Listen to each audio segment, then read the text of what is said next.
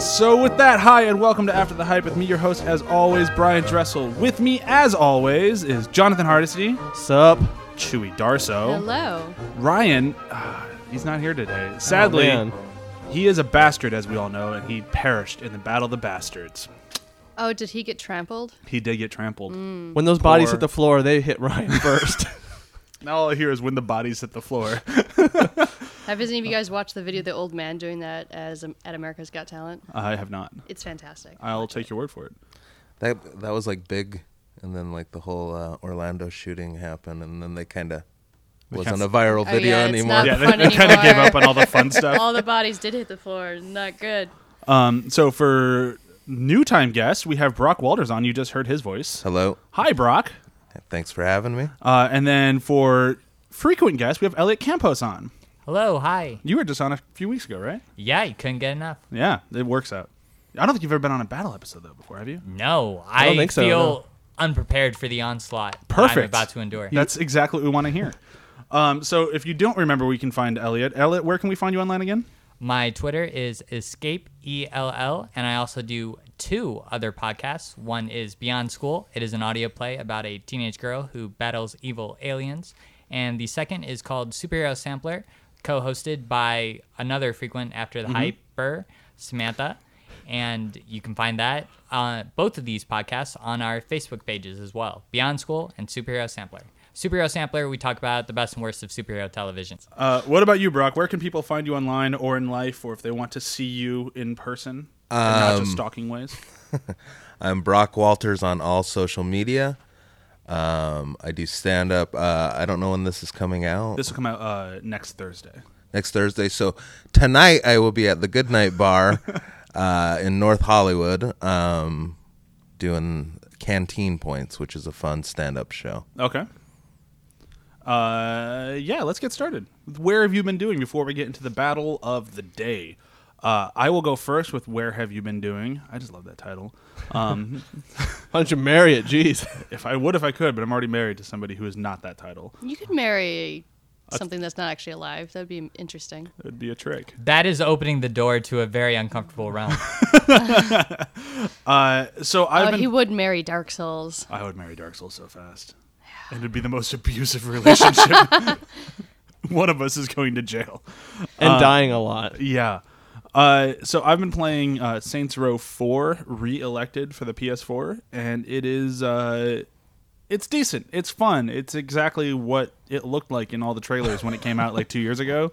Um, I do kind of have a soft spot for Saints Row. They're always really fun games. They're just kind of corny and stupid. But there was something about like Saints Row 2 where there's a legitimate story and it was about fighting other gang lords and trying to like take over the city. That was really fun and cool and actually had some like emotional punches to it. And now that's just gone in the way of mini games and kind of crazy antics, which are fun. But I kind of miss the the actual storytelling that they were capable of. Um, I watched that. Uh, there's a finale that was on. You know, you may have heard of it. Uh, Game of Thrones. No, I never heard of it. Yeah. It might have eaten one of our co-hosts, but Yeah. I don't know. but yeah, I watched the finale. It was a whole like what was it, eighty some It minutes? was a long one. It was a really long one, and it was the one of the better episodes of the season. Well, given the meh season that they Yeah. had, it's kinda, Until the like the last five minutes. That was such a mixture of emotions. I like the last five minutes. Well, that's what I Yeah. I liked the last five minutes, but I was also frustrated by the last five minutes. Fair. Yeah, that's that's that's a common refrain in Game of Thrones. I like Yeah. this moment, but I hated this moment. In the last week, I well, the first thing I wanted to do was uh, rewatch all of Magnum PI. How'd that Uh, go for you? Terribly. Apparently, it's not Netflix anymore. It's not on Hulu. And then I online it says that NBC streams it if you sign up for their something something, ser- download their app. So I did that on two different platforms, and it's not actually on there. They're a bunch of liars. I was very In frustrated. the history of Magnum PI, you've been the most devoted to trying to watch it out of any of their fans.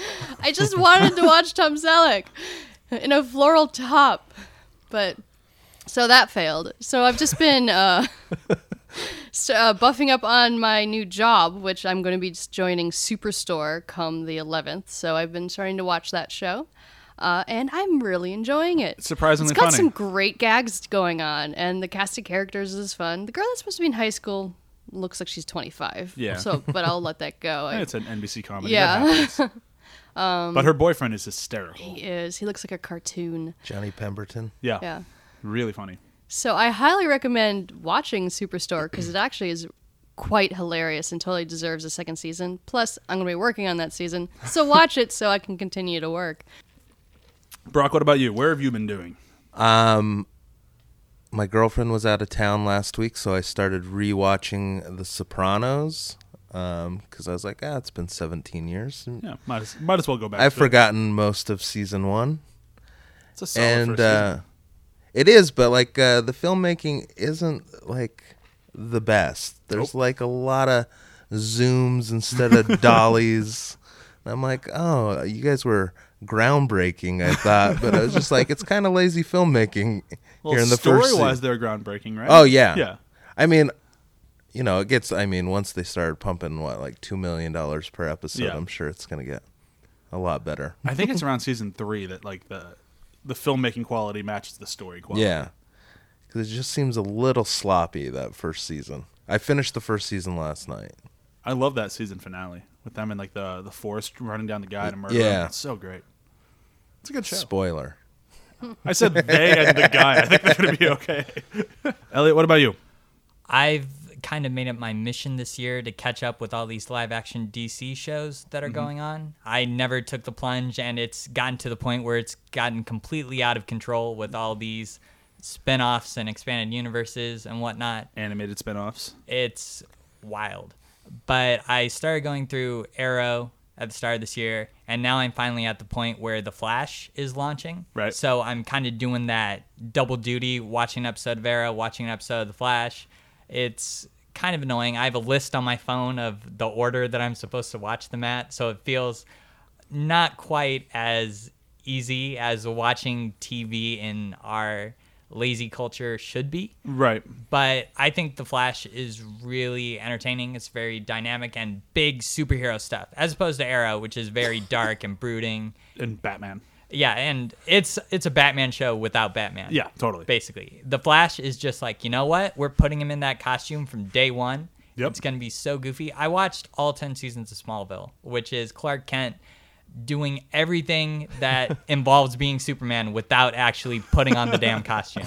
so the fact that Barry Allen is right there in that red jumper from Jump Street just makes me so happy. The I'm on episode four, which introduces the Wentworth Miller character, Yep. Oh Captain gosh. Cold. So good. Being a Prison Break fan, it delights me to no end to see Mr. Miller as a criminal mastermind. Mm-hmm. And I am just really excited to see how this show evolves and hopefully just gets bigger and better. Are you excited for Prison Break to come back?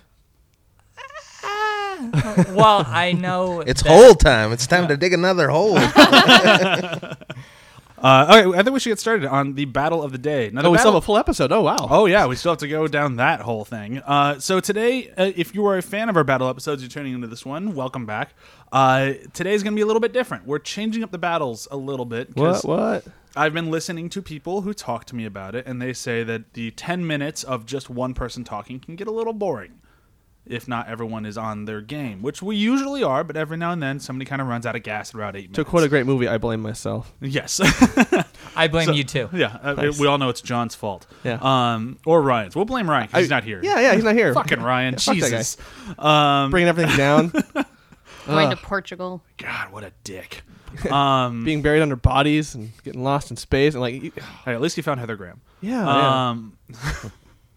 Uh, so we're changing it today. So today we're going to do five minutes. So you get five minutes to defend your film. The sh- the shakeup is is that after that five minutes, now we as a group get five minutes to try to take your film down, and it's your job to defend it the best you can. Which who knows if we'll do a good job. I hope at the end we will still hold who did the best job defending it or defending it against us, and we'll vote around the table. Can't vote for your own, and we'll have a winner for the day. Um, the theme for today, which I should probably mention, is Fourth of July movies. And I went a little loosey goosey on this one. Originally, I was going to stick to you just had to do a movie that celebrated the Fourth of July. Turns out that's a little difficult. Um, we did get a couple people who got there. I got there. Chewy got there. and I think that's it. Yeah. And then I was going to do movies that are patriotic, and even that's a little bit tough. So we're basically doing movies that make you feel like it's the Fourth of July, and I think that's the best way to get everybody involved around the table. So then 'Cause it- once you hear our selections, it's actually going to be pretty funny. yeah, It's pretty sad that most movies that are actually patriotic are just war films. yeah, I'm glad that really none of us chose an all-out war film. Chewie came the closest, um, but other than that, like we didn't do like uh, we were soldiers once or the Patriot. or Isn't any- John's a little more like actual war film? I mean, his is more. I, mean, I guess yeah, they're they're both kind of close, but his isn't Yeah. a war film either. His is more of a guerrilla. War Whatever. Like an insurgent sort of. Insurgents. I like that. Yeah, that works. Either way, so the movies for the day. Uh, mine is The Sandlot. John, Uh, mine is Red Dawn, the original. not the Chris Hemsworth version. Right. Oof. I saw it. Chewy, The Great Escape. Brock, The Burbs. Elliot. Dave. Which when Brian told me that, I was like, what? The fuck is Dave? I've never heard of this movie. I had never seen it until last night, and I have to say, nothing yet. Um, so yeah, these are movies that make the people around the table feel like it's the Fourth of July. Questionably for some, not questionably for others. Uh, but that's what the defense is for. Who would like to go first? John does, as he just tries not to make eye contact, to stare forward. Not me, not me, not me, not me. Okay. So John gets to take us off. You ready? Yep, I'm good. All right, your five minutes starts now. All right, I picked Red Dawn, and don't read into that as about my personality. It's, it gave me the thought of Fourth of July in the quick of it. Um, very patriotic movie, very kind of rah rah rah. Um, and this is actually the first time I've seen this because I was like, I need something that's just really kind of lots of guns, lots of just really aggressive. We are great, sort of thing. And this had all of that. Um, I want to point out a few things that really stuck out to me that fit this feeling of Fourth of July as I kind of started to seriously look into it because I thought this was going to be kind of surface level and dumb. And there was a few things in there that I was like, okay, it was really getting me into the spirit of it. Um, that Rough Rider quote on the statue in the beginning.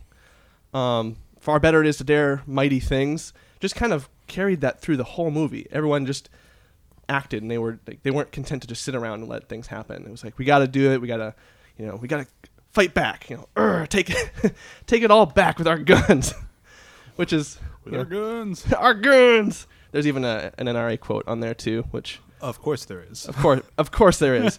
but weirdly, just because of the time period, it felt very different than if they were to do that now. Which they did. Yeah, and uh, Did they change the country though? The invading country? Yeah. Wasn't it North Korea? It was supposed to be China, and then they changed it to North Korea. That's right. Okay, sorry, John. well, and then I liked that there was it wasn't just one country. It was like every other country was bad. They all kind of joined forces and attacked us. It was kind of a, a, a mix. Um, I like that there was uh, there was screen time for the villains, and there was one guy who actually kind of had his own arc through the movie, which you know, you don't necessarily see that if you're going to be like all other countries are bad and we Americans are good. It was kind of a nice little twist, and it has that. That's pretty cool. Um, the kind of the whole scrappy kids joining together to take down the enemy element of it felt very patriotic, and just you watching that, you're like you feel kind of inspired in some way as you're watching this. You know, take all the cynicism and modern politics out of it. It does feel pretty exciting. Like we're gonna do it. We're gonna take them on. Don't let you know. Don't let these. You know. Don't don't cry for me ever again. Like Harry Dean cry for Stanton. me, Argentina. That's exactly where my head went. yeah. Woo. Um, but it, just this whole element of just don't sit down, don't take you know, don't take this, and turn that anger into something else. There was kind of that that element they kept telling each other, like turn it into something else. These bad things are happening. We just gotta persevere. And there was a lot of a kind of a patriotic spirit in that, which I really liked, and it really kind of turned me around from watching this kind of from a cynical way to being like, more like, yeah, yeah, yeah, near the end. Um, and then the let's see, just the the combat and the tactics was it was interesting to see that for them being kids, they had you know they were pretty smart, but the, the movie still pointed out that they were still kids who, you know, were dealing with this. It was having a hard time dealing with it, but they weren't idiots either. They were taken out. I mean, maybe it's actually kind of a stab against the other invading countries because their security is super lax well, it's that, and it's just America's the best. and America's the best. um, some good performances all around. I, I was not expecting to see um, this as a prequel to uh, Dirty Dancing. It kind of or is. a sequel actually. No, a sequel. She goes on from d- having a wonderful dance to um, you know her end in this movie, blowing shit up. She is Yeah. actually great. Every time she was in the movie, she was like running away from something, and it's like something's gonna blow up. This is fun. Mhm. She was really kind of a threat, I and mean, they all were. they all were, but That's just why it was the Wolverines. it was fun that everyone kind of had their own unique thing going on, and then the uh, let's see what else. Like, what's his name goes completely crazy, Yep, goes completely crazy. kills his Um, friend. Then there's the, the still the uh, and this movie has like the moments of calm where they the character moments which I wasn't kind of expecting. The when he's watching the tanks in the battlefield and he's like, "So this whole countryside is a battlefield now, huh?" And the air pilot's just like, "That's what war." Is. Like there was kind of this growing up. There was a lot of growing up too, which feels kind of in spirit with the whole kind of taking charge and moving forward. Very patriotic stuff. And then uh, the two brothers, how they kind of their poetic end, I guess. They were back in the park where they played as kids, and Yeah, thirty seconds left for your. that's what you defense. see of them. And I just like what this. I don't know. I was feeling one way towards the movie at the beginning, when it was fairly kind of in your face, and then at the end, I was like, this is actually kind of inspiring, and I could see why it you know did fairly well, and why you could, and I also see too why you could take it further with modern politics. Okay. Anything else you want to say? You got fifteen seconds. Um, Wolverine. I was gonna say if you didn't get that in there at least once, then you just completely failed in your argument. All right. Uh, so this is where any of us around the table can say anything we want to try to destroy your film. Um, I'm gonna go first. You'd never seen it? I'd never seen it. You before. decided to try to defend a movie you'd never even seen? Yeah. Okay. Well, I, I, it's it, it's been on my blind spot for a while. I know that the remake came out, and I've basically heard about a lot of this through osmosis. There's a lot of these movies where through the pop culture you get kind of a sense of the movie, and like, I should see this, and then you know, 10, 15 years pass, and like you haven't seen it yet. And I felt like this would be a good excuse. I w- was going to originally go with The Patriot, something that was also along those lines, but I was like, I don't know. I've seen that movie. It wasn't. It wasn't. That, I didn't like it that much. So you didn't have something- any films in your childhood that Made you feel like made you feel yeah that No. made you feel you don't have any films that make you feel patriotic or proud to be American. Apparently, just a Red Dawn. I mean- I A mean, movie he's never seen. yeah, a movie he's never seen. we also, but we've also already covered some of these movies too. That's fair. the- we like- have covered a lot of Uh, movies we just in the past did three we years. did do Independence That's Day. true. and that would have been like that. My mind first went there because of Bill Pullman's speech Right, and all that. right. So I wanted to attack this from a different angle, something that would evoke that you know going in blind would make me feel those kind of feelings of patriotism and things like that, regardless of you know the quality of the movie. I like a new experience. So it, Okay, so with the how about the arguments that a lot of people have had against this movie of the children and violence aspect? Like this movie really does promote. But it's a propaganda film. That's Yeah. my biggest problem with Red Dawn is Mm-hmm. that it's a film made during the Cold War. And it very much stews the sense of patriotism, but in a to me a negative way because it's all about paranoia and like these Yeah. are coming. We need to be prepared. Our children need to be prepared, and our children need to be prepared to It's die. xenophobic. Yeah. Yeah. oh yeah, And it's just like that. I'm not really into those type of films. no, no. Um, and that was one thing to kind of work around with that. And I kind of knew that going in that there was going to be these things that were problematic. So I looked to the other elements, like how the kids related to each other. And violence with kids doesn't really bother me that much. I mean, I've watched Battle Royale and find that to be a really, It's one of my favorite movies. of really all great time. movie. And there's uh, kids lopping arms off each other there, and like, it's, Yeah. the violence doesn't bother me as much. Violence towards children never bothers me. It's the glorification that to be like you need. It's patriotic to want to go to war and you're gonna die a hero. Yeah. I mean, just that whole like warmongering mons- mindset. But the movie also gave kind of time for memorial for like the kids who died. They wrote on the rocks. There was like this. There was more. Like there was that element, but then they took the time to give these characters more. You know, feelings but and th- they have aspirations and more, worries. But I could still make the argument that none of the characters, by the end of the movie, none of them are really redeemable other than Patrick Swayze anymore. Like the rest of them kind of all go, especially C. Thomas Howell murders his friend. Ugh. Like it, it just kind of like he just kind of goes nuts and machine guns his friend. Like as soon as Patrick Swayze's like, all right, I think we're gonna let him go, and C. Thomas Howell just walks up. Like the movie just kind of gets like But then it, it- cartoonishly brutal. But then at the same time, on that flip side, it allows Patrick Swayze to really that to affect him. Like he, Yeah. there was that moment. Like most movies would just skip like that were strictly for propaganda would just skip over that element where he's just like, I can't take it. I'm gonna just cry the shit out of this. Like That is nice. That doesn't have too much of a glossy sheen on it, where Yeah, it shows it- you a little bit of the dirtiness. You're supposed to be insulting the movie right now. Whatever. Stop helping it. So, I think this movie is a, a real fantasy for a lot of people in our country who cling to their guns and see Yeah. them as the only thing keeping them safe. Oh yeah, the whole like, why do I need outsiders, this? this attackers, automatic? aggressors, and in the world that we live in, we really need to be less worried about hypothetical gun battles that will spring up out of nowhere and be more concerned about the very negative effects that guns are having on our country. Uh, repeatedly every week, you know, all this slaughter that's happening. Yeah. So my my main qualm with choosing a movie like this as the victor of this uh, battle royale is that it's celebrating a very specific version of how Americans should behave in their lives, like being ready to go to war, have those guns at the ready. You know, all outsiders are bad. You you mentioned that it's all these countries that are banding against America. Uh, a lot of Americans have this incredible persecution complex for like no reason. Like we have a really good country, and we don't need to be so scared that we're in danger that we need to arm ourselves to the teeth and not introduce common sense gun laws. And that's your political moment for the day. well, and that's Uh, what's interesting is that this brings up discussions that are relevant today, and there's still elements of it makes you. Th- I mean, it made me think because it's like I'm looking at this from the other side. I, I, again, why I watched it blind is that I could come in and be like, you know, come in without kind of the, the biases into it because I'd only heard what people experienced from the movie. I don't know. It, it it it made me think. You know, give. I don't know. Uh, Yeah, it made me. And you're out of time. No. Uh, Brock, did you have anything you wanted to say about that one really quick or no? No, I, I like Red Dawn. I believe that it brought down uh, the Cold War, yeah, but you can't let Jonathan beat you, bro. and You gotta that's him why down. that's why I remained silent. I did not want to. I believe uh, Reagan's administration commissioned the film, and Oh, they did a very good job. Oh no. Tear down that wall, Mr. Gorbachev. Yeah. Well, that's after this Germany. That's episode. nothing to I'll say my real opinion of Red Dawn, Well, but I'll wait till after the episode. Yeah, yeah. So No, very- I, I I just liked that it was different. It was interesting. It was an interesting thing to try to do for this. fair enough. Uh, I'll go next. Uh, I I have. have nothing bad to say about it. all right, so I have the mark. Sandlot, and I'm going right now, so we don't keep going down the gun route.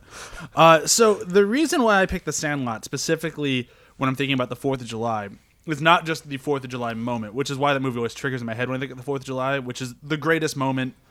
Not the greatest moment in the movie, but like a really great moment in the movie where it's the only time they can play at night because there's no lights at the Sandlot, and the fireworks in the sky are so bright that they can play one game over the summer at night. And that's just a really kind of cool, sweet moment. But for me, the main reason why I picked the Sandlot and the main reason why I always love the Sandlot is that it makes you nostalgia nostalgic for a moment you were not there. And that's exactly, at least to me, what the 4th of July is. We didn't exist for another 20, 30 years. Yeah, but like the Fourth of July for me is always like I remember celebrating it on the block with my neighbors back when I lived in Iowa. Like that's what the Fourth of July is for me, and there will never be as much fun as it was then, and that's what the Sandlot encapsulates perfectly. It's as whatever you're doing now is great, but when you were a kid, the Fourth of July, the summer were awesome. And this movie just nails everything about how awesome one summer can be.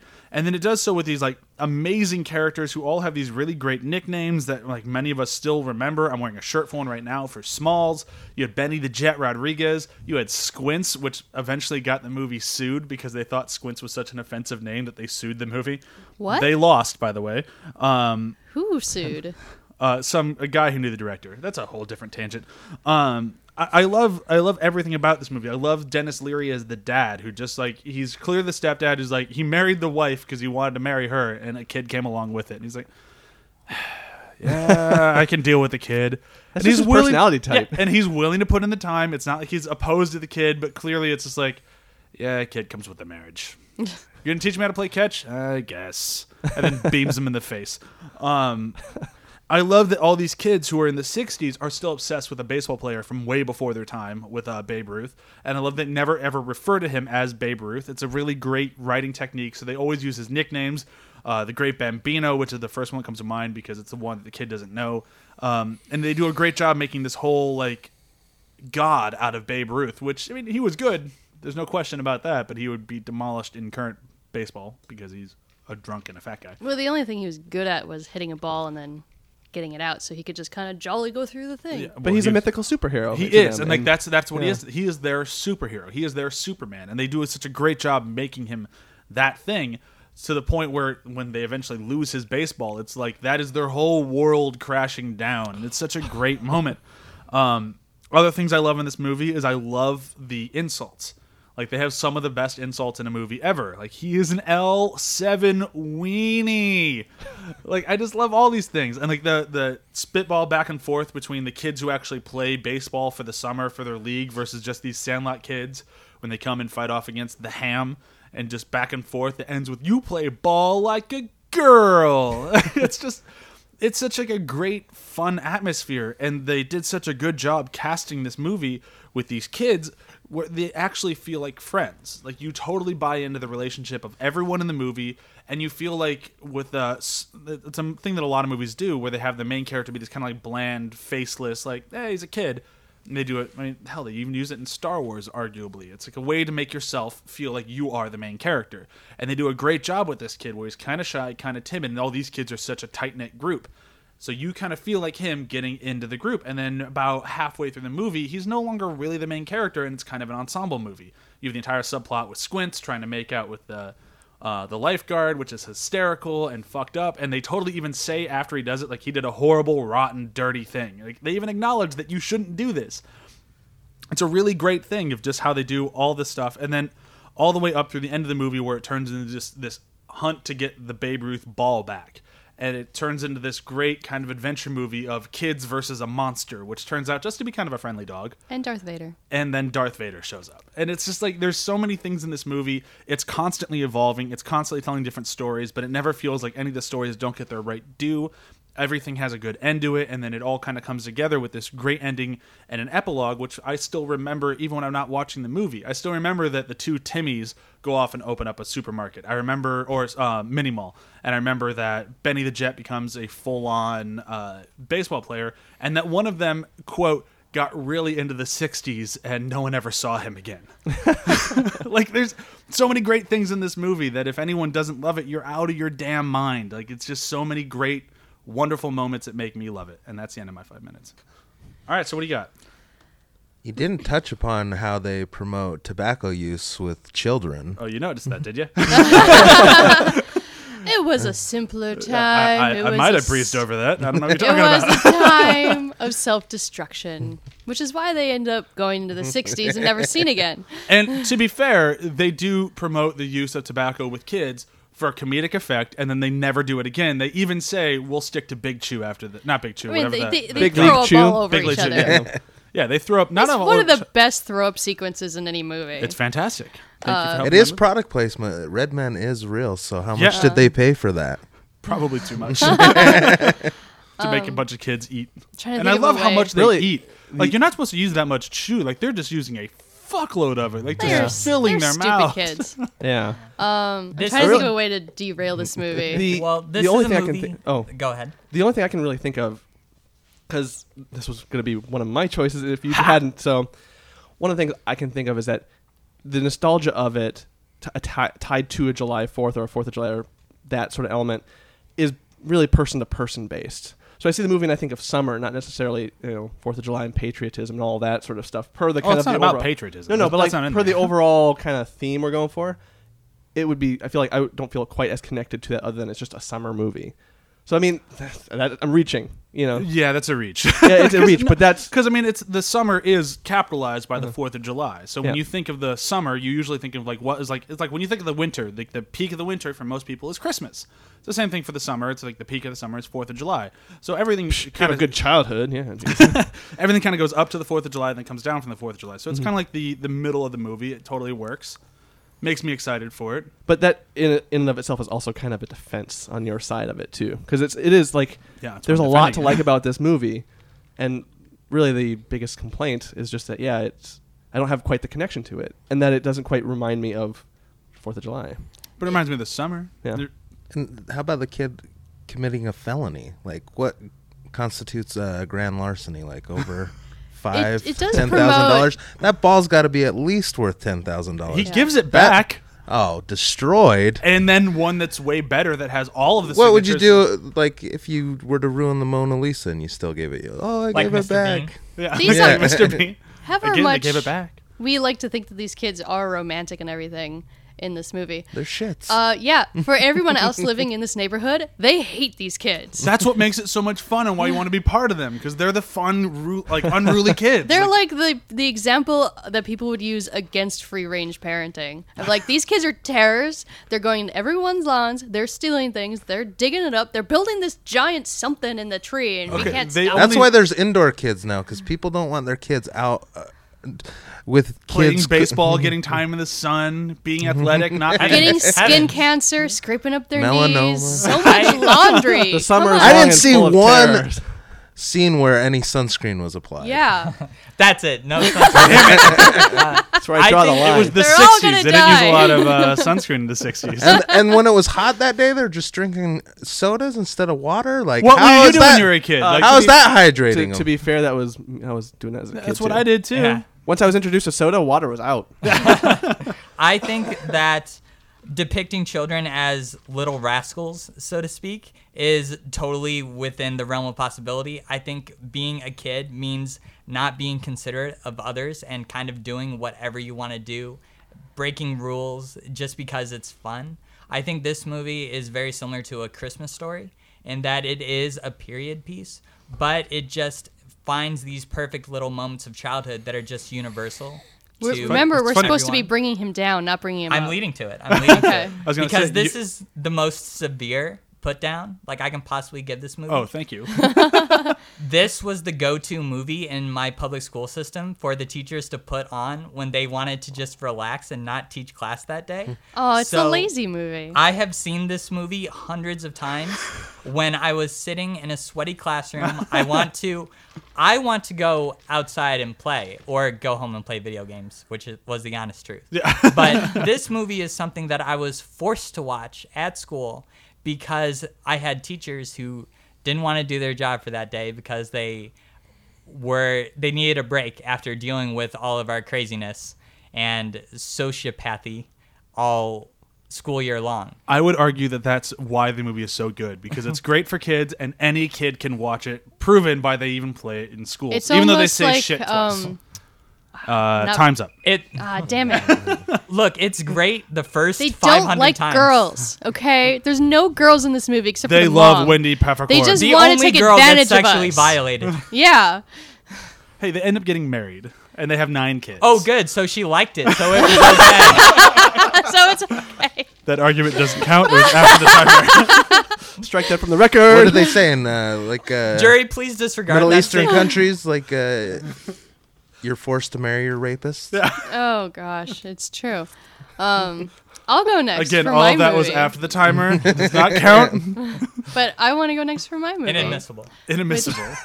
All right, your timer has started. Chewy, what's your movie again? Uh, my movie is The Great Escape, starring Steve McQueen, James Garner, and Richard Attenborough. Hashtag Jurassic Park man. Which you did not know until I pointed out to you.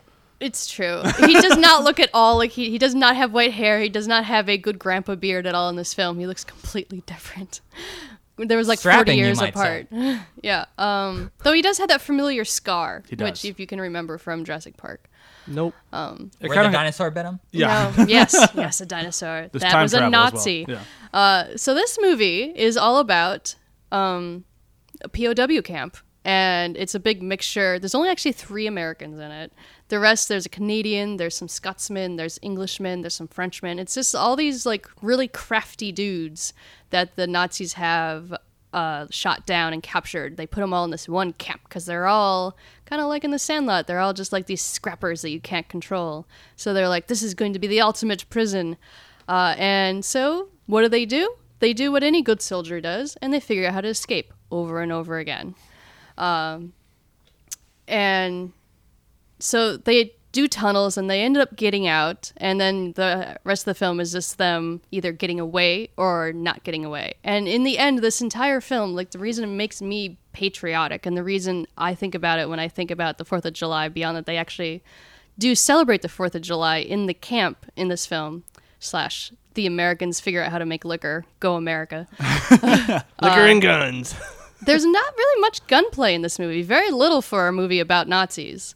Um, but it's all about just like the great American spirit. And it's not even like specifically to Americans, it's just about the human spirit and how when you get stuck in these really terrible situations, all you can do is just keep trying to fuck it up, trying to get back at the man, which is the man is the Nazis. And they're not try- even trying to be too violent. They're just trying to get out and then run amok. The whole point is them getting out and then distracting the Nazis so that there's chaos within Germany, not just on the front lines, but they're just trying to do what they can as POWs. And they do a great job. Like one of the things that Brian complains about is the lightheartedness of this film. Yeah, I'll bring that up. I'm yeah, just waiting. I mean, but it's true. It's not.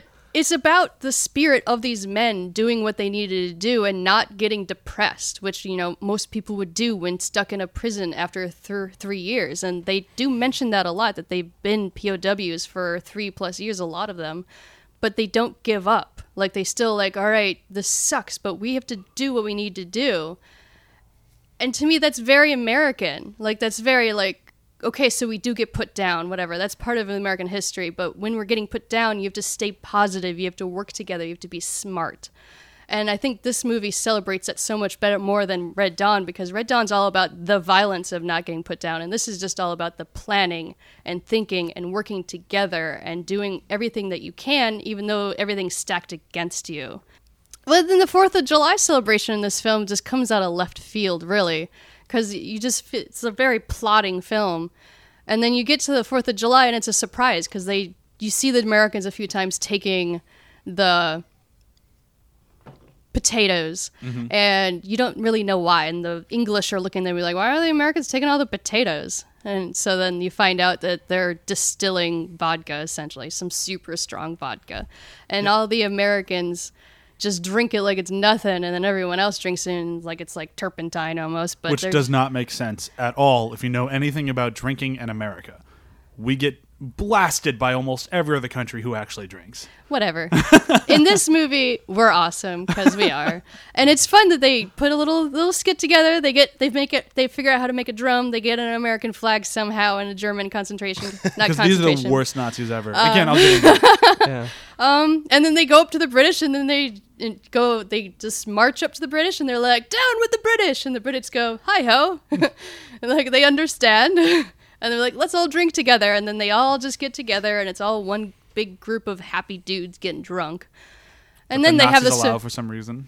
Well, because it's a POW camp, you're not supposed to kill them there. You oh, okay. I have 15 seconds to wait till I can complain about Uh, that. and it has one of the most like iconic things in cinema anywhere. Like guy going into solitary just in a confined space, throwing his ball against the wall and staying cool. Like they've done that in Mission Impossible. They've done it in so many cartoons. They've done it in like you have this movie to thank for that sequence. in Chicken Run.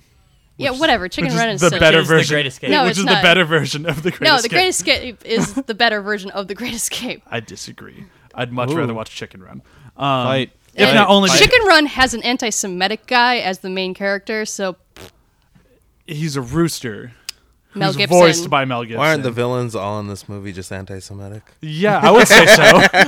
I know, but the hero of, of Chicken Run is anti-Semitic, I'd say there's quite a few anti-Semitic people in this one.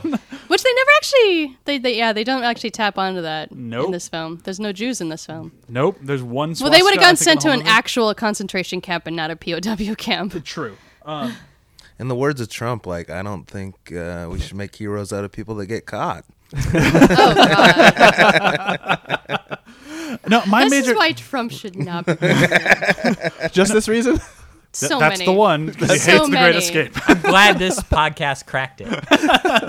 I hate Trump so much. No, my major complaint with this movie, which you kind of touched on a little bit there for a second, is I hate the tone of it. And like the I, I am not a fool. I know where it stands in like the the greater scheme of great films throughout time. I understand that it is a wonderful film, but there's something about watching all of your heroes get mowed down. Not all of them. A vast majority of the heroes. They getting told him at the beginning of the film, if you escape again, we're going to kill you. Sure, but still, they take a huge chunk of the heroes who we've been rooting for this whole time, watch them get out of the back of a truck, and then get mowed down by a machine gun, and then within two minutes we had that cheery music again, and he's like, up, off back to solitary to throw my ball against the wall. This is so much fun. It totally undercuts the drama of the movie.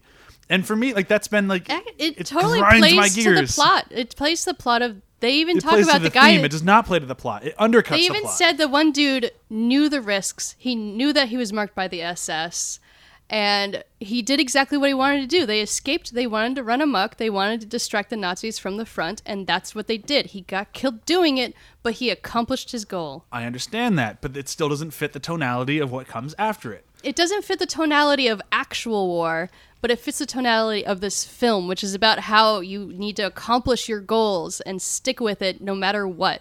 And yeah, that's why it keeps a cheery tone because he did that. They did everything they set out to do.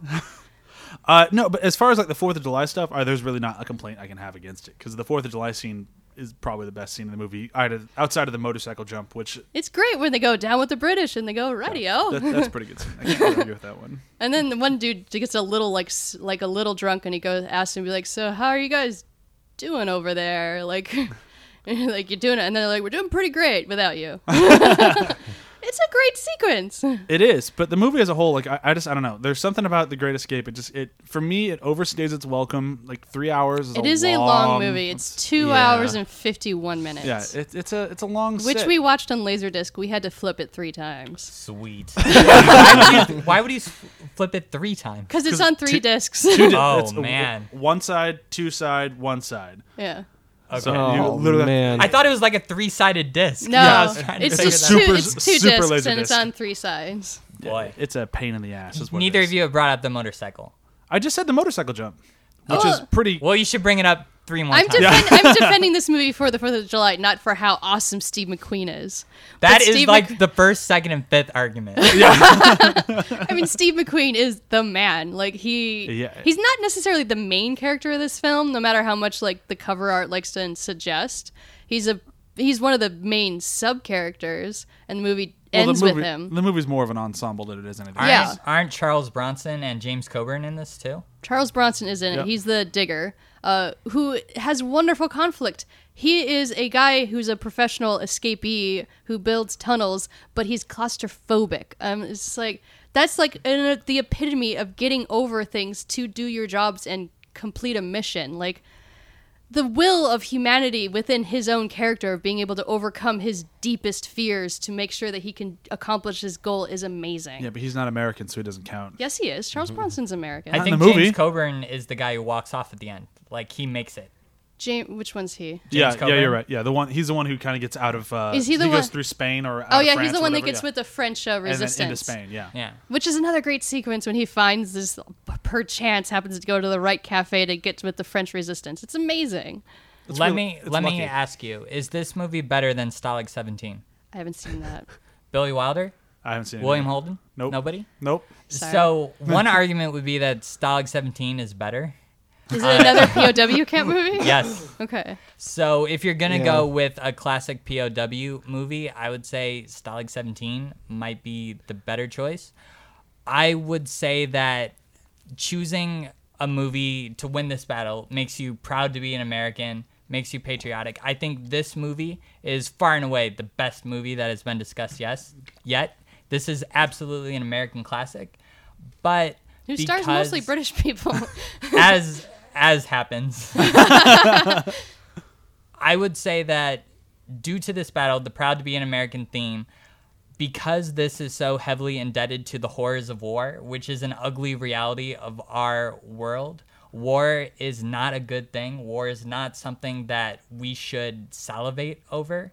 War is something that when you film it, Steven Spielberg famously said that anytime you shoot a war, it immediately glorifies it because it's so damn exciting.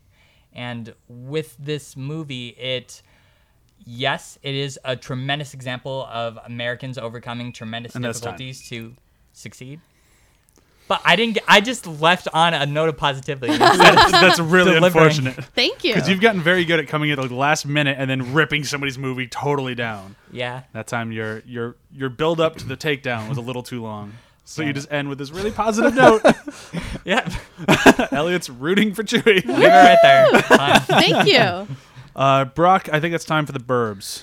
All right. Um, I chose the Burbs because it's probably the best movie we're going to discuss here today. I'm sharpening my knives. it's it does have a second Star Wars character. it's a, a Joe Princess Dante film. I love Joe Dante. Uh, it stars three great American actors: Tom Hanks, Bruce Dern, and Corey Feldman. It's about Two great ones.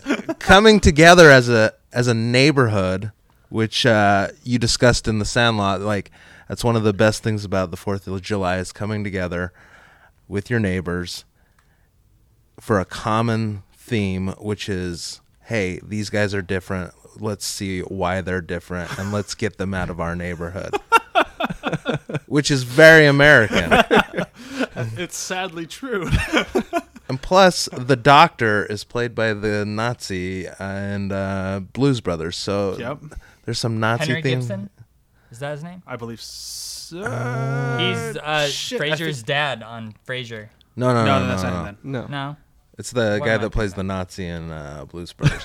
Anyways, the guy's a yeah, Nazi. it's the same guy. That's the same guy. No, Yeah, he's in Say Anything as I Ione It is Skye's Henry Gibson. father. He's right. is Yeah. it? Henry Gibson. Yep. Well, you said Frasier's dad in Yeah, he Frasier. played more than one part during his career. Ah. All right. I thought you meant the TV show Frasier with the Yes. guy with the dog. That's not him. yes, it is. No, I'm that's still- John Mahoney. God Yeah. damn it. Yeah, Yeah. there I it is. confused them. Sad trombone. Okay, so dot John gif. Mahoney, my bad. I totally undercut you, and I apologize. Your time is running out. So So right at the beginning of the movie, Bruce Dern, a veteran of I'm assuming Vietnam, the Lost War, so we should celebrate him already because you know, he's a veteran. He comes out, he's got a cool rigged system where he puts his flag up, hits a button and it goes up on his own. He's married to a younger, attractive woman. What old guy wouldn't want to do that? It's very American. You know? Yep. I just this whole mo- I I'm not mean, disagreeing with you at this point. I want to point out that Chewie left in disgust over this film. um Every time it's because it's American, just like, fuck this amount. oh yeah, and Carrie Fisher's in it, who everyone in America loves as Princess Leia. Um Not as the wife in this movie. well she is, but like you see her and you you don't think, "Oh, that's Tom Hanks's wife." Little known fact: she is the mascot for America, not Yeah. the eagle. Yeah, Yeah, exactly. How much time do I have? two minutes. 2 minutes. I'm trying to think what else I could say. I mean, the movie speaks for itself. uh, yeah, Tom Hanks is arguably the greatest American living actor, so we got that going for it. yeah, that's a tough one to argue with. Yeah, Um, that's true.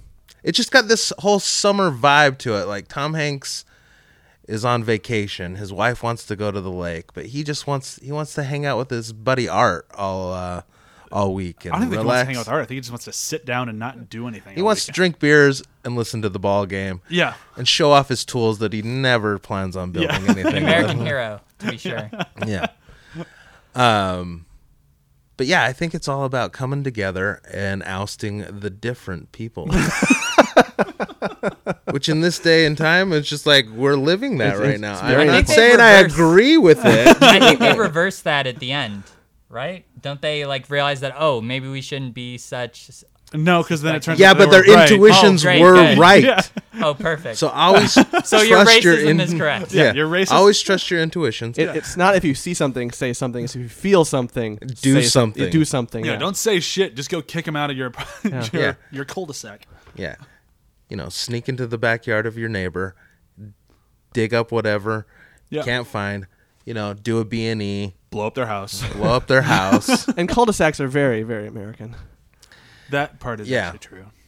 Yeah, and I think I think the garbage man in the movie had the best line. He's like, "People who live on cul-de-sacs are weird people because there's only one way out." Which I think is a great line. Uh, you got 30 seconds. Do you have any final points to make for No. defense in this movie? No, I think uh, No. How did you ever do ten minutes? It's it's a little bit more conversation and interrupting to try to keep people moving. Oh, and this was the, like uh, the go-to uh, movie uh, when my dad had me on the weekend. Oh, All right, so Elliot, you said you're sharpening your knives. You want to go first this time? I love Joe Dante. love Joe Gremlins, Dante. Gremlins 2, Small Soldiers. I'm totally up for Joe Dante. This is a movie where the Corey Feldman character is constantly shouting how funny everything is. I love living in the suburbs because there's all this crazy funny stuff happening. And he does break the fourth wall in the last two seconds of the movie. Nothing kills a comedy more than a character constantly insisting that what you're seeing is really funny and you should really be laughing and really be enjoying this, huh? Huh? Huh? I can never get behind this being the m- movie for America about America because I generally hate the suburbs in real life. Now, I I will say that as much as I want to disagree with you, your your argument of this is America is sadly accurate. Yeah. And I really hate how accurate it is, which is why I want to say I disagree with this movie. But that's not what the Fourth of July is about. The Fourth of July is not about re- looking at what we really are. It's about glorifying ourselves. I mean, it's I mean, in again, in helping his defense, although I don't want to, it is about kicking people out. We want our independence. Get the fuck out. But America Yes. is supposed to be about bringing people in. This this battle, if I understand correctly, is proud to be an American, not horrified to be an Yeah. American. Yeah, we bring. Give us your poor. Give us your odd. Give us your oppressed. But I don't know what the the poem Give is. us your odd. It's not give us your odd. yeah, I know. Give us Yeah. your strange and we're supposed bedeviled. to- We're supposed to be welcoming Yeah. to our neighbors. But I mean, almost again in defense, don't want to defend this one. It's the, this the Steam has been kind of what these movies are projecting as like what makes us like what this what is Fourth of July, what is American patriotism and all that. Like whether it's, it's good or bad, or whether we agree with it or disagree with it. I would say. So in one way, Yeah. that that could be you know the positive or negative. Yeah. Well, for me, it's kind of going on what uh, Elliot was saying a moment ago. Like when it comes to Joe Dante, like I, I will see any movie he makes, whether or not it's good. It might take me a while. I still haven't seen Burying the Ex. Like it might take me a while to get around to it. But there's certain great Joe Dante, and then there's movies like The Explorers, where it's just like, what the I fuck remembered it am I fondly as a child. We should not have rewatched it. I put this one more in the Explorers route, where it's like, it's okay. I really sad that I had such great memories of that film, and then rewatched it on a nostalgic night, and now I'm like, oh. Does it just fall apart in the last five minutes, or is it the just last suck the whole? entire last third act just completely falls apart. Which is kind of what I feel about this one because I really love like kind of what Brock was saying. I love the setup for this movie. This whole like crazy cul-de-sac of people. Like it's really cool. Everyone coming together, being pals, and hating those guys. And then it just kind of falls apart. And it never really feels like America to me in any good way, which is fine, No. I guess. Because yeah, that's what the suburbs like stew paranoia and like drug use and. Brock, do you have anything to say in your defense of this? There were no Ensemble. there was no drug use. Uh, Oh in this movie. please! Just because you didn't see Corey Feldman use it doesn't mean it wasn't. There doing was it. underage drinking. I would imagine they were all underage. There's definitely underage But that's drinking. very And- American. There's no way that underage Corey drinking. Feldman is not high when he's like, "But the pizza guy is coming." the entire last act of the movie, all he talks about is that's cool, and the pizza guy is coming. And then I like how, as the movie goes on, his voice gets more and more Donatello. And so by the end, it's just pure Donatello. Yeah. As He's soon as got a he's turtle yelling- shell on his back. yeah, might as well. It is a uh, prequel after all. Yeah, that's his. I just hate the suburbs. Like I hate that as we get older, we're probably going to move into one. We already did. We live in Burbank. but it's not. You are the really suburb, a suburb of California. but it's not really like a s- not this type of suburb. It's probably been 20 years since I've seen the movie until last night, and for some reason I thought it happened on Fourth of July weekend the entire time. I mean, it does kind of have that like Fourth of July summer vacation feel to it, even though I think it takes place in the fall I because they're all wearing like sweatshirts and coats the whole movie. no. Carrie Fisher's wearing summer dresses the whole mm-hmm. time. Oh yeah, I guess you're right. Is Joe Dante Canadian? I have no idea. I'm just wondering because this seems talking about how Tom Hanks's character is just kind of he's not fat, but he's just the lazy American who wants to sit on his couch, drink beer. He's from New Jersey. and Jersey. then uh, Joe Dante is. Yep. All right, so this is probably based on people he knew. Maybe I don't know what New Jersey is like. I just know the accent. Most people say New Jersey is not a great place. I think that the Tom Hanks character is not somebody to idolize. He's kind of a, an American boob, which is what a lot of uneducated people are like, who fear the unknown and don't want to do anything meaningful with their lives aside from doing the minimum effort required to be a husband and father. And again, I don't think this brings is an, all that. Yeah. I don't He's think go- this is an He's gonna fix film. the barbecue at some point this week, Oh my god. And that's time. And he also is gonna get a garage door remote. Whoa, he's gonna go to Home Depot and spend a dollar ninety five. This is the '80s. I'm sure it was. It was a- like 80 cents then. I just I love that the final argument is he's gonna fix the barbecue at some point. It's a good final statement. All right, Elliot, you've been bashing everyone's movies very well. Can you defend your own? I'll try. Your confidence gives me strength. All right, it's time. I will feed you. Go. This movie is called Dave. It came out in the early 90s. It is a comedy for grown-ups, the kind of movie that Hollywood does not make anymore. Directed by Ivan Reitman of Ghostbusters fame, written by Gary Ross, who went on to write and direct Pleasantville, which is another movie I really adore. It is about an ordinary man named Dave, played by Kevin Kline. Uh, he has an uncanny resemblance to the President of the United States, Bill Mitchell, also played by Kevin Kline. And he uses it as a way to get a little extra money appearing as a presidential impersonator at events. The story launches when the real president has his Secret Service guys, led by Ving Rhames, in a hilarious performance, very deadpan. Very skinny Ving Rhames. Uh, this is pre Pulp Fiction Ving Rhames. He goes to get Dave and have him impersonate the president at a public event so that the president can slip off to a hotel room and fuck the brains out of a White House secretary, played Laura by Linney. Laura Linney. Yep. I love Laura Linney. During this extramarital affair, the president has a stroke and falls into a coma. Dave is t- is placed as the replacement for the president by the chief of staff, played by Frank Langella, in a deliciously evil performance. He would go on to play Richard Nixon in Frost Nixon. Great performance.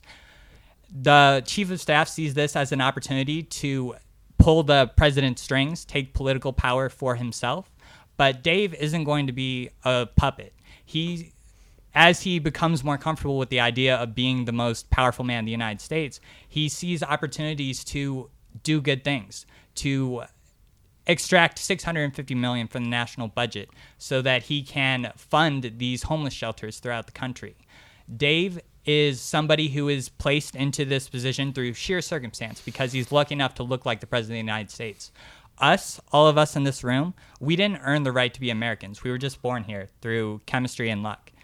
And Dave gives us an example watching this movie of take the opportunities that you've been given in life and do something positive, help other people, live the dream of the American founding fathers when they drafted the Declaration of Independence. And with this film, I chose it because it really inspires me, especially in an election cycle that is insane it- Horrifying. horrifying. It inspires me that there are people out there who know what's right and they're not going to give in to the pressures of capitalism and greed. Dave could go to jail for his entire life if he's found out impersonating the president. That's it's never been done before, but it's like it probably wouldn't be seen lightly by anyone. So he's putting it all on the line to help other people. And that's beautiful to me. This movie is not only compassionate as hell, it's also extremely funny. It's very well written. Sigourney Weaver plays the first lady, and she isn't just the clueless wife who's bumbling around as a sidekick. She is actually somebody who is very much the equal of her husband. She she sees through the charade immediately, calls him out on it, and there isn't a point where she's just going along with things in the plot like Andie MacDowell from Multiplicity or whatever. she is Why the dig at multiplicity? I'm just firing shots in every direction. she is she's part of the team and together she and Dave do that thing with the budget to really make a positive difference in the world. And there's also a cameo from Arnold Schwarzenegger shortly after he filmed Terminator 2 Judgment Day. So this is just like a great underrated American classic that I think everyone should see. There's also uh, cameos by shitloads of people in politics. Also Jay Leno. Yeah, and Jay Leno. uh, you have one minute left. If you have anything else you want to say about it before I start saying why you're wrong. Okay. Other cast members include Ben Kingsley as the vice president. Uh, he is somebody who's kind of held in mystery the entire movie. And when we finally see him, I remember watching this movie for the first time and kind of holding my breath because Ben Kingsley has a history of playing heavies in films like Prince of Persia, The Sands of Time. and the movie that had no Persians in it. this movie when you finally meet Ben Kingsley, it's kind of a reveal of subverting your expectations. And I think Ben Kingsley, you know, we know him from great films like Sexy Beast. In this movie, he kind of goes off of your expectations a little bit. And he delivers a performance that's really understated and moving. Uh, also in this movie is Five. Bonnie Hunt. Bunny hunt. she she pops up for a second. He's not wrong. Like a bunny, bunny hunt. Uh, okay, so here's the thing with Dave. Uh, you say it's hilarious. I don't think I laughed like more than twice in the whole movie. it doesn't really tickle my funny bone to say the least. I, I I agree with what you're saying. It's a very sweet movie. It's very endearing and nice. Sigourney Weaver does not realize. Uh, she does not realize for a while into the movie that he's di- that he's not. She doesn't spend any time with the president at all. So there's Well, no yeah, opportunity for her to. But she sees him naked and still doesn't recognize that that's not her husband. Like she walks in on him in the shower and then he just kind of stands there and she still doesn't realize that that's Chewy. not him. if you saw an exact like copy of Brian naked But in the shower, face up. I mean, we don't know neck down. We, The we answer o- is yes, I know the difference. yeah, absolutely. Because every single person has their own body language, and penis. and the and you would have to spend f- an exuberant amount of time to be able to duplicate somebody's mannerisms. Honestly, and I ha- do not believe that he would be able to do it. And Any their man wife- Any wife who is actually in love with her husband, would and she's know not. She's not. She's She not does- in she love does with him. hate She him. Okay. hates There him. that. She spends no time. So there's with the him. defense there. I would say this is the classic face-off argument of whether John Travolta could successfully imitate Nicolas Cage and vice versa, and to a certain extent, that's just suspension of disbelief. I, I'll, I'll give you that much. There's the suspension of disbelief, but for me, I, I there's this movie has a big ask of you need to you need to suspend the disbelief that she wouldn't recognize him, that the people wouldn't recognize him. They do bring up there's one guy on like a conspiracy. Oliver thing. Stone. It was it one Oliver guy- Stone? I didn't realize that was Oliver Stone. Yeah, this is right after JFK. So Oh, having him is That very makes like sense. For me, Yeah, the big thing good. with this film is I don't try to tout myself as the world's biggest like movie person, Mm-hmm. but I do credit myself that I can recognize a film whether or not I've actually seen it or remember that it happened. This film, I had no memory of. Just didn't even click on the radar. Did, did, until you said. In, yeah, I kept forgetting that this movie was even a thing until he just mentioned that Kevin Kline starred in it, and then I went, "Oh!" A How little old bit were in my you in 1993? 1993, I was 10. But I remember a lot of movies from 1993. This was aimed at adults. Doesn't matter. I still remember that movies happened, specifically because I like Kevin Kline. Mm-hmm. And I forgot this movie happened. I mean, but Kevin Kline, I mean, to his credit, Kevin Kline does do a great job in this movie, like as both the dickhole president But and the importance Dave. level of this film goes completely like flat when it's just like completely like gone from my brain, in Mm-hmm. my mind, in my opinion, more so. And you say like it's a great thing about the representation of the humans of the being American, but the way you describe it, I mean, I did not get a chance to watch this with Brian because I worked some days this week. I'm sorry. It's okay. I know I'm not supposed to mention that, You're but it's not. pretty obvious in the way that I'm talking about it. Um, it to me like the way this film actually represents something that I hate about America uh, is like nepotism and people getting into positions they don't deserve because of dumb luck. Like that's actually something I don't like about life in general is somebody getting a, really high ranking position because they just kind of like either slept their way to it or whatnot happened to look like the person. Like that's not a good way to reason to get a job. I, I will make the argument in defense of the movie because, like I said, it's not bad. It's a very sweet movie. He might not have deserved to be the president, but he actually does a very good job with the job.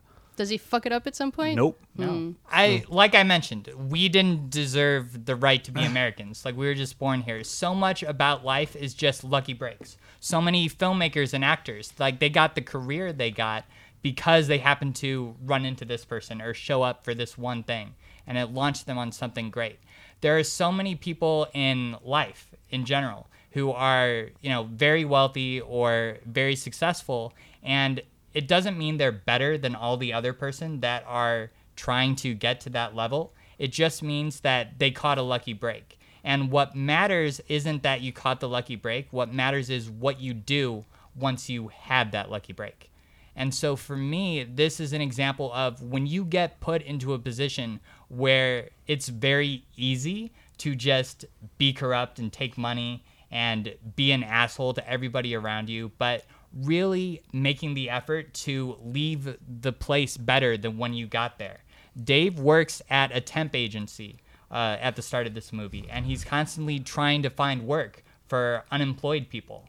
Like his life's mission is to help other people. And so when he gets into the Oval Office, he tries to do that on a much bigger scale. When really, he has all the luxuries of being a president, which means he could just go on comedians and cars with coffee and chit chat with Jerry Seinfeld all day long. That wasn't a thing in '93. Oh, that's oh, correct. shit! Yes, that no. just lost just his started. whole argument. How and can I timer's not realize that? When did oh. Seinfeld start? Damn. No, 89. Seinfeld started what in '90? 89. That was the block in which the Jenga tower. like, Yeah. Comedians in. Elliot almost was gonna win it there, and then he had to go and be wrong about time. Yeah. I you think I would have known that because I don't think YouTube was around in 93. It was not. Yeah. And, and you're thinking Weird about my lapse. age. Jurassic Park came out in '92. I was nine. 93. 93. 93. Whatever. 93. Still, I was. Oh, you. I that was a movie that was aimed fuck, at Chewie just lost hers. How did I ever lose it? I remember that movie very specifically. not specifically the year. Whatever. Oh man, yesterday in 2010. Oh shit, I got it too.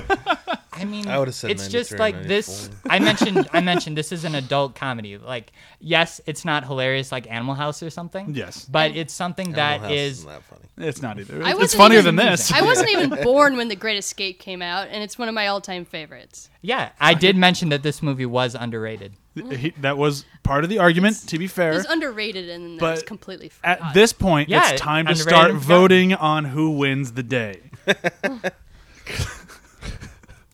We're all just just, gotta darting eyes at this. each Man, other. you know what? This is great because this we got heated, and that was very much American. That, that I, I was keeping my eyes on the I'm weapons right, that you're are on wrong. the table. at some point, somebody reaches for the plastic shotgun. I'm right. there might still be pellets in that. Uh, they're both kind of pointed at me, so that's not assuring. Perfect. Perfect. it's American spin the bottle. It's pretty good. Uh, okay, so for today, we're gonna vote. Can't vote for your own. Okay, Elliot, since you've been talking the most recently, we're just gonna go in reverse orders. Basically, That's what I'm kind of saying. America right there. You're the last thing I can remember. The so. last thing I remember, therefore you win. All right, So part of the podcast where we filibuster the winner of this. Yeah, I was just, like, you were gonna say time's up, and it's like I'm not. I'm not being silenced. Gonna keep talking. Uh, I was about to go into my Star Wars Avengers crossover. Oh, there you go. Yeah. so, all right. So it was uh, Sandlot, Sandlot, Red Dawn, uh, Great Escape. Great Escape, The Burbs. Burbs, Dave. So I will vote for The Great Escape because in viewing this contest of being proud to be an American, the one that fills you with the most national pride, that makes you look up at those fireworks exploding in the sky and being genuinely moved by them. I think that The Great Escape is an incredible example of Americans refusing to give up and doing something that should be absolutely impossible, but through teamwork and cooperation and ingenuity, making it happen. Yes, they didn't all get out alive at the end, but you know, the fact that some of them did makes it worth it. It's better to save a few people than none of them Yeah. at all. Uh, did there's no indication of what happened to Steve McQueen at the end, is No, there? he goes back in. The, that's the end. He of the cooler. He goes movie. back Send into the back. cooler. Yeah. but we don't know like uh, there's none, there isn't a postscript that says No. like he was eventually arrested. I mean, if you know anything about World War II, the, you know that they probably oh yeah, got Captain out American there. got they, him. got, they, they got saved rather soon because they were in jail. They were all in the prison for like three and a half years already at this point. So you get the feeling that the war's already almost over anyway. So they should have just like hung tight. well, they didn't know that. Yes. but we know that in hindsight. So Brock, what are you voting for, and what are you not voting for? Um, what am I gonna vote for? I I, I would say the Sandlot because Yeah, yeah, it is. It's it's timeless. You can rewatch it as many times as possible, and it never really gets old. it's pretty great. And I played on the the rich kids field growing up. Okay. That's my tie-in. Uh, yeah, so I'm gonna go with Sandlot. I want to vote for myself, but I You know I can't. can't. Uh, so I will vote for The Sandlot. Hell yeah, you will. Uh, beyond all of the things that you listed, Brian, uh, with my own personal feelings on it, uh, like a lot I agree with a lot of things you say that makes the movie great. It is a timeless film, and it is a type of film that uh, anyone can get into. There's enough uh, archetype representations of characters in there that you can all like relate. And as a woman who has been taught her entire life to relate with men when men don't relate with women, I did get into all those guys. Like I did see parts of myself in all those dudes. And every time they yelled, "You throw like a girl," I was annoyed. I'd be like, "I could throw that at your face and you'd be bleeding," but I don't get to actually do that in this film, so I'll just go with it. Um, they address it in the sequel. yeah, they do after a while. Uh, You've actually seen The Sandlot too. Yeah, Why didn't you nominate that one? because I've seen the Sandlot Um, too. and it has Darth Vader in it, and a big old dog that's just misunderstood, and you just need to cuddle with it. Who's a It'll be misunderstood fine. boy? Who's a- so it's good. There's, there's got lots of things in it that I enjoy. All right, quick answer. I'm going to go with Great Escape.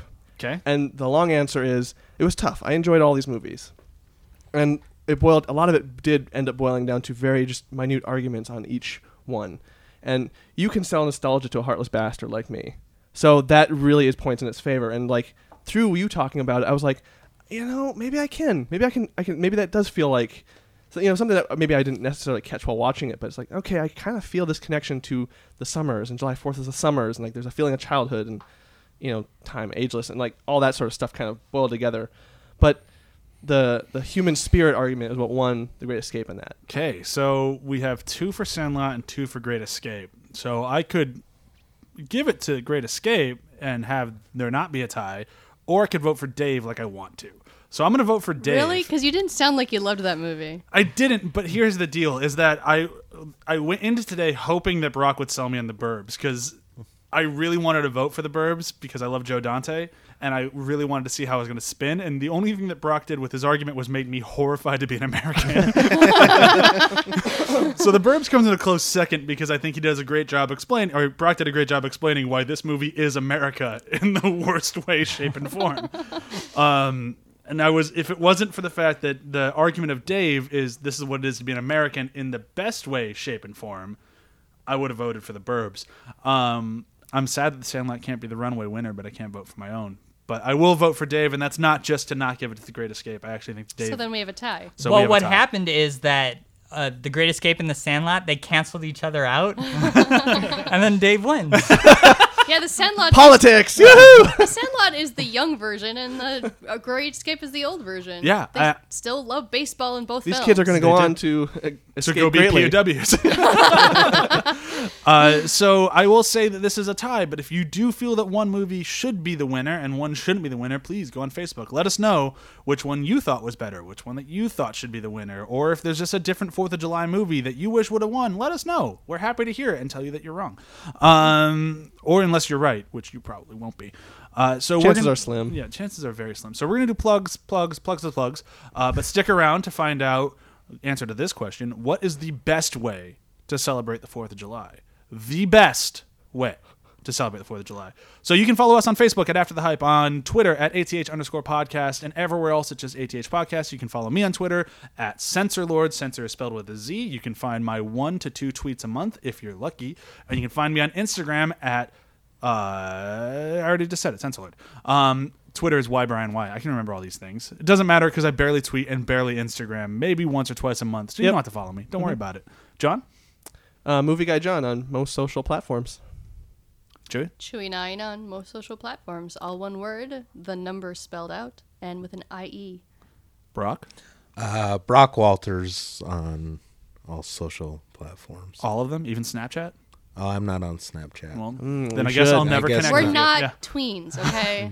Oh, hey, I it's am a- it's on a big deal. Nextdoor, which is the uh, Facebook of my neighborhood, but I'm just under Brock on that. Okay. But you have to you have to live in my neighborhood. I'll, I'll be Very honest. exclusive and xenophobic, Our, just uh, like the birds. Whenever I like the hear your name, I think Brock Sampson.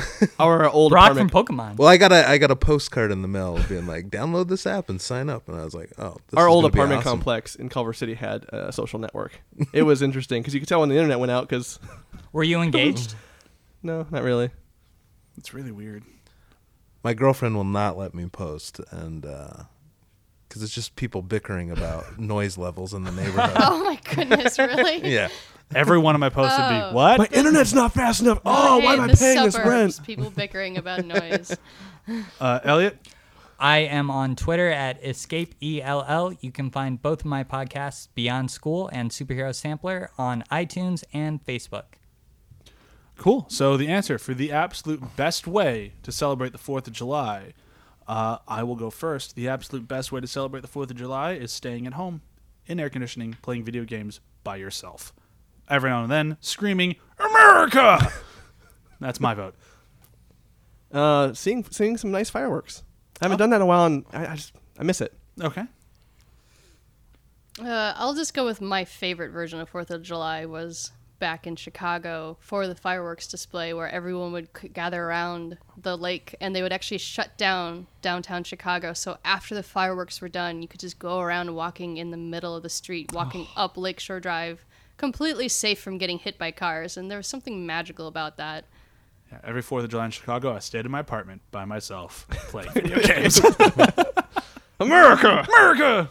Brock, what about you? Uh, my favorite would be uh, my hometown always had a parade in the morning. Oh, nice. And then you went to the city park and they had food vendors, games, music, and all that. And usually after that, you'd go somewhere and watch the fireworks, and that was my favorite. Cool.